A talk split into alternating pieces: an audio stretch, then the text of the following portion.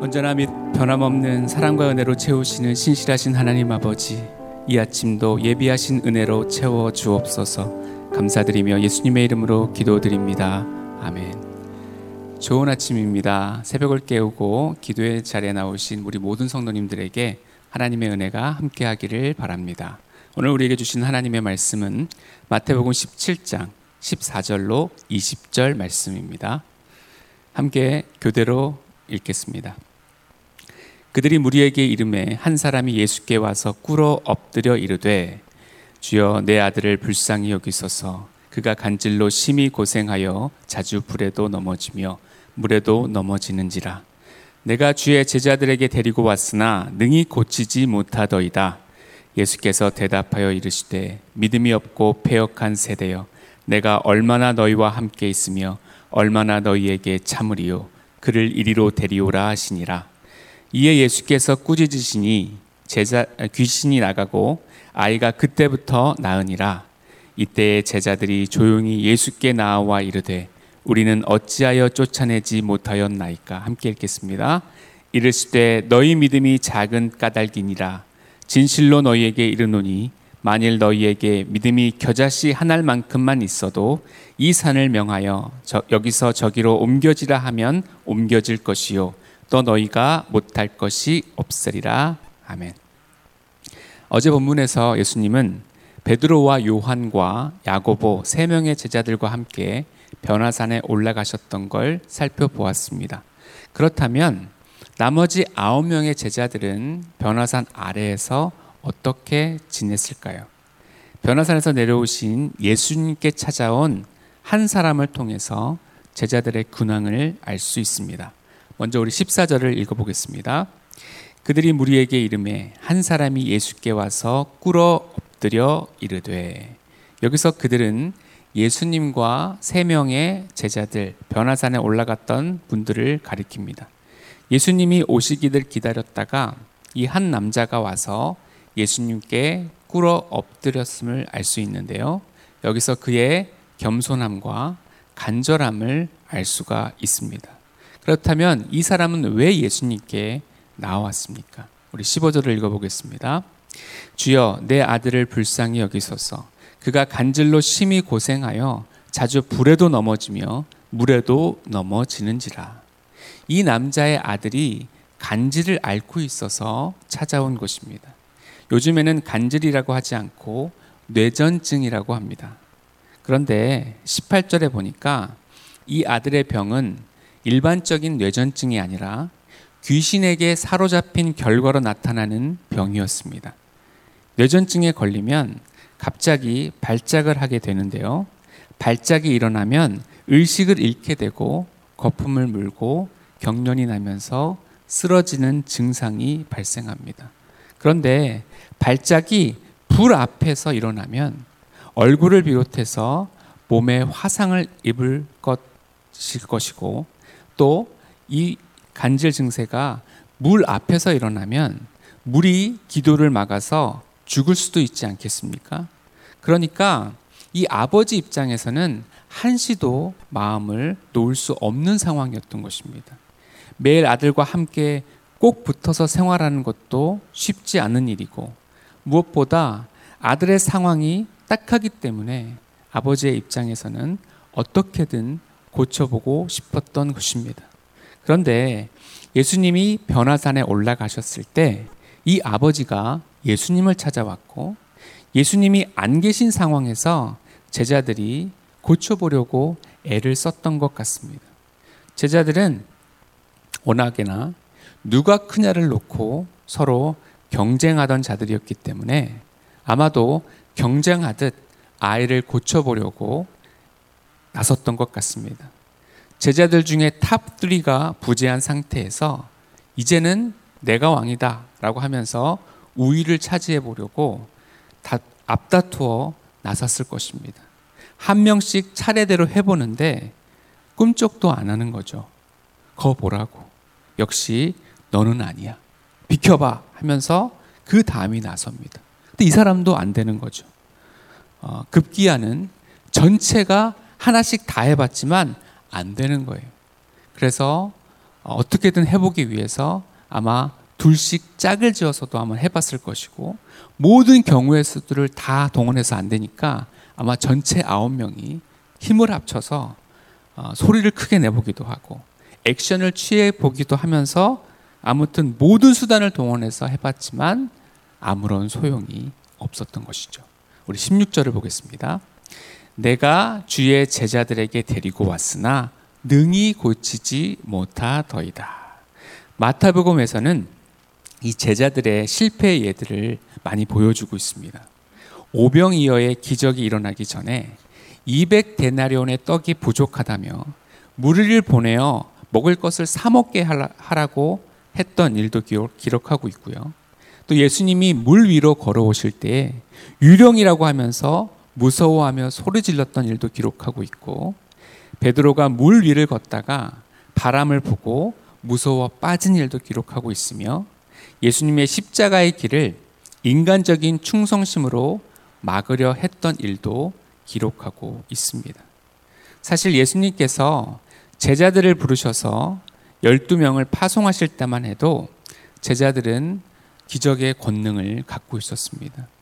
예수님께서도 사단이 번개같이 아, 하늘에서 떨어지는 것을 보셨다고 하셨지 않습니까? 그러나 그들의 권능은 그들 자신들의 것이 아니었습니다. 예수님께로부터 온 것이었고 예수님께서 능력을 주고 보내셨던 것입니다. 초기에 제자들은 예수님만 바라보고 예수님의 말씀에 순종해서 복음을 전하니까 기적의 역사가 많이 일어난 것입니다. 그런데 이제 시간이 흘렀고 이제는 자기들 스스로 뭔가 할 수 있다고 생각하기 시작한 것입니다. 우리도 그렇지 않습니까? 시간이 지남에 따라 겸손함은 없어지고 목이 뻣뻣해지면서 예수님 없이도 이제는 내 힘으로 해볼 수 있다라고 하는 착각을 할 때가 있지 않습니까? 제자들이 바로 그렇게 예수님 없이 자기들의 힘으로 뭔가를 해보려고 했다가 뇌전증 증세를 가진 아이라는 이 난제 앞에서 여지없이 무너지고 만 것입니다. 선줄로 생각하면 넘어질까 조심하라 라고 말씀한 우리 사도 바울의 말씀처럼 예수님 없이 뭔가를 할 수 있다고 선줄로 생각해서 교만해지는 순간 넘어지고 만다는 것을 잊지 말아야 할 것입니다. 예수님께서 이 아홉 명의 제자들의 실패 소식에 대해서 어떻게 반응하셨습니까? 우리 17절을 읽어보겠습니다. 예수께서 대답하여 이르시되 믿음이 없고 폐역한 세대여 내가 얼마나 너희와 함께 있으며 얼마나 너희에게 참으리요 그를 이리로 데려오라 하시니라.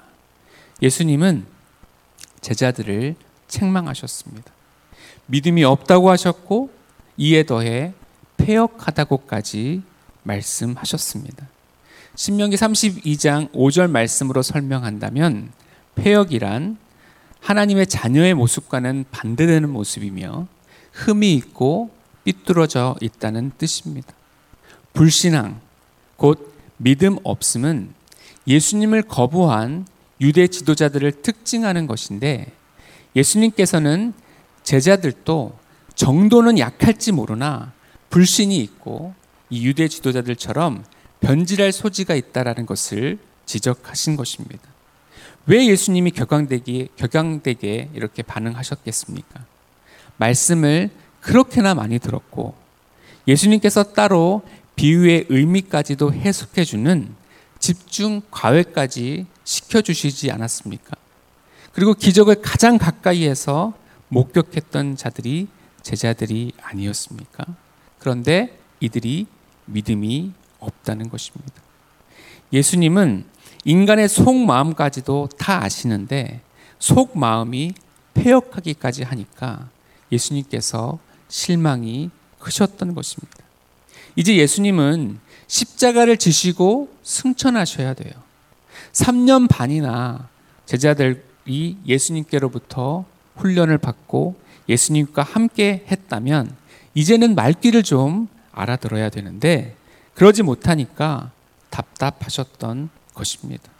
얼마나 너희에게 참으리요.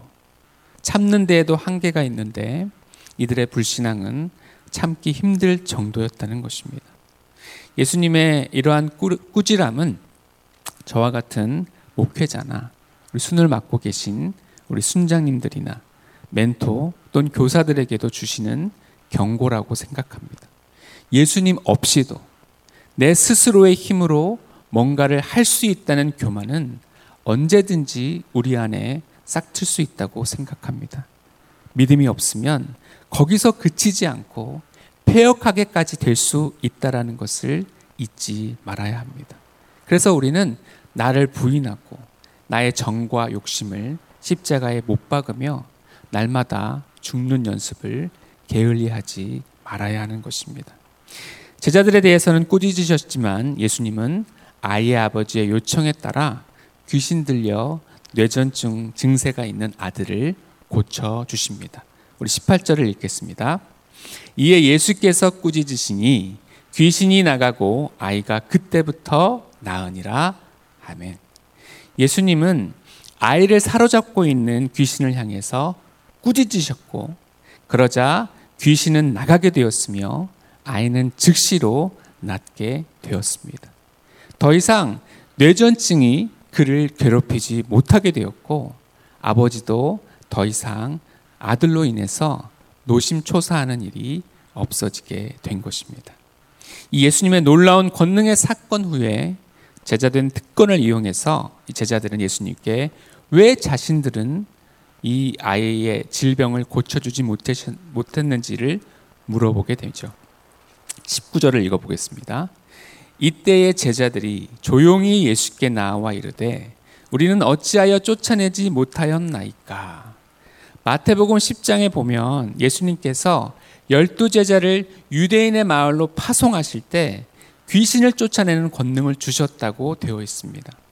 성경에 구체적으로 나오지는 않았지만 귀신이 떠나가고 질병이 낫는 역사들이 나타났던 것을 알 수 있습니다.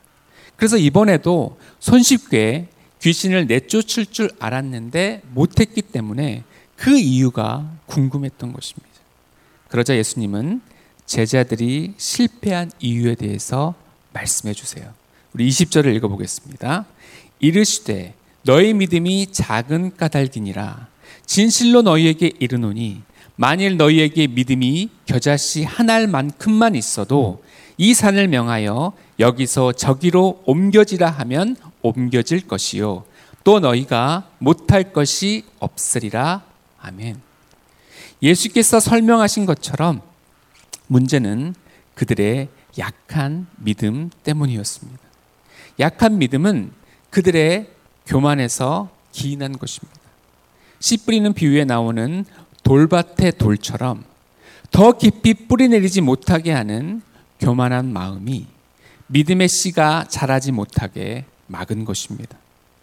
예수님은 이 교만의 돌들이 제거된 옥토밭에 뿌려진 작은 씨도 물을 주고 햇볕을 받으면 모든 나물보다 더 커지는 것을 말씀해 주셨습니다. 겨자씨라는 것은 마치 볼펜으로 우리가 딱 점을 찍었을 때 수준의 지극히 작은 씨라고 하죠. 겨자씨라는 건 생명력을 가지고 있는 유기체입니다. 물을 주고 생명이 자랄 만한 조건이 주어지면 자라게 되어 있어요. 믿음의 본질은 나는 작게 여기고 예수님은 크게 여기는 것입니다. 나는 지극히 작아져야만 주님이 일하시게 되는 것입니다. 주님이 일하시면 내 안에 기적이 나타나게 되고 불가능한 일이 가능해지는 것입니다. 그래서 믿음이 있다면 이 산을 명하여 여기서 저기로 옮겨지다 명해도 그 산이 옮겨진다고 했습니다. 여기서 산이란 도저히 해결할 수 없는 엄청난 문제를 상징하는 것인데 어떤 문제도 믿음만 있다면 해결될 수 있다라는 관용적인 표현입니다. 믿음이 있는 사람은 믿음의 대상이 되시는 예수님께서 일하시기 때문에 못할 것이 없게 된다는 말씀입니다. 21절은 우리 큐티 본문에는 나와 있지 않은데요. 이유는 21절이 없음으로 나오기 때문입니다. 그런데 이 들고 다니는 성경책에 보시면 난해주라고 해서 각주가 있는데요. 이렇게 되어 있습니다.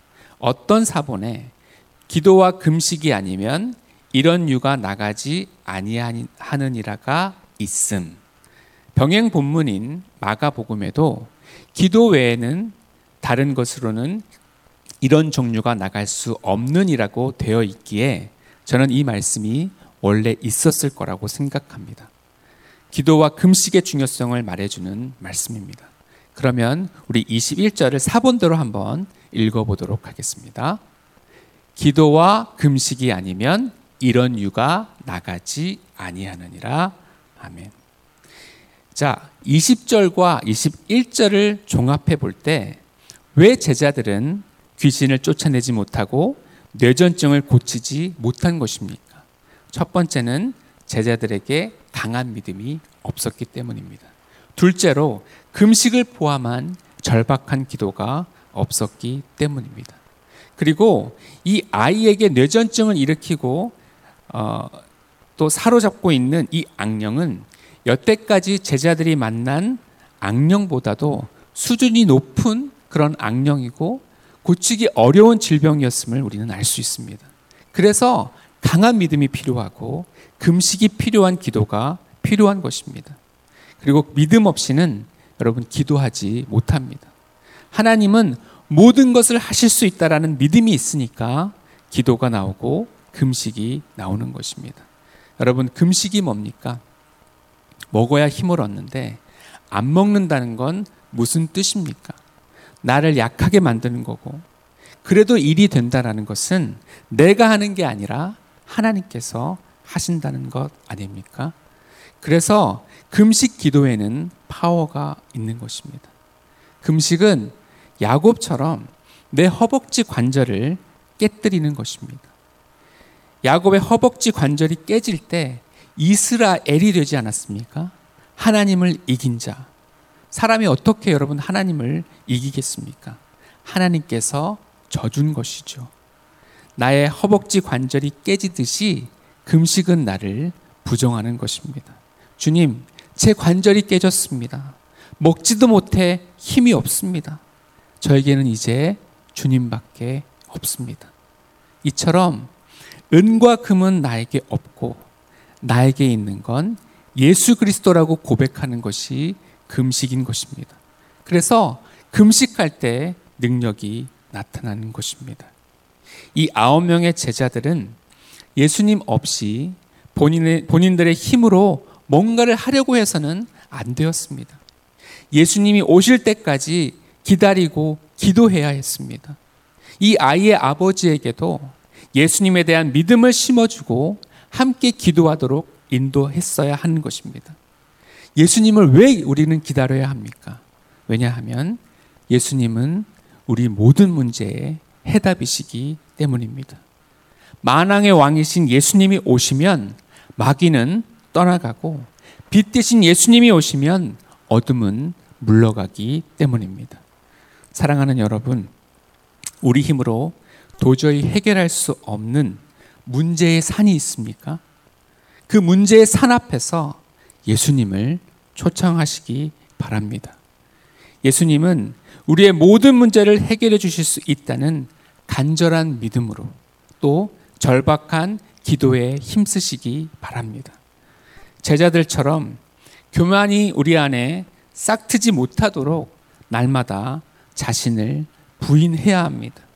내 스스로 뭔가를 할 수 있다는 생각을 십자가에 못 박으시기 바랍니다.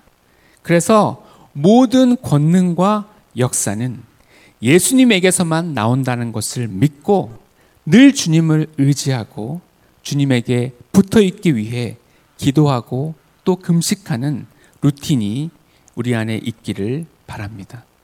예수님을 늘 우리 삶에 초청해 예수님께서 일하게 하실 때 어떤 태산 같은 문제의 산도 옮겨질 것이고 어둠은 물러갈 것이며 하나님의 영광이 우리 안에 나타나게 될 줄 믿습니다. 기도하겠습니다.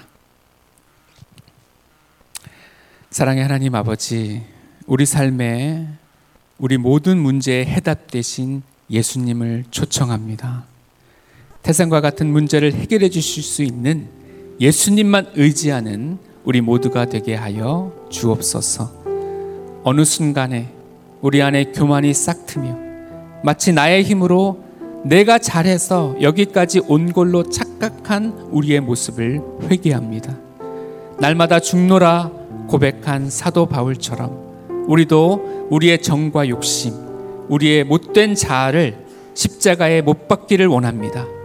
내가 철저히 죽고 예수님이 나를 통해 일하실 수 있도록 늘 기도에 힘쓰는 우리 모두가 되게 하여 주옵소서.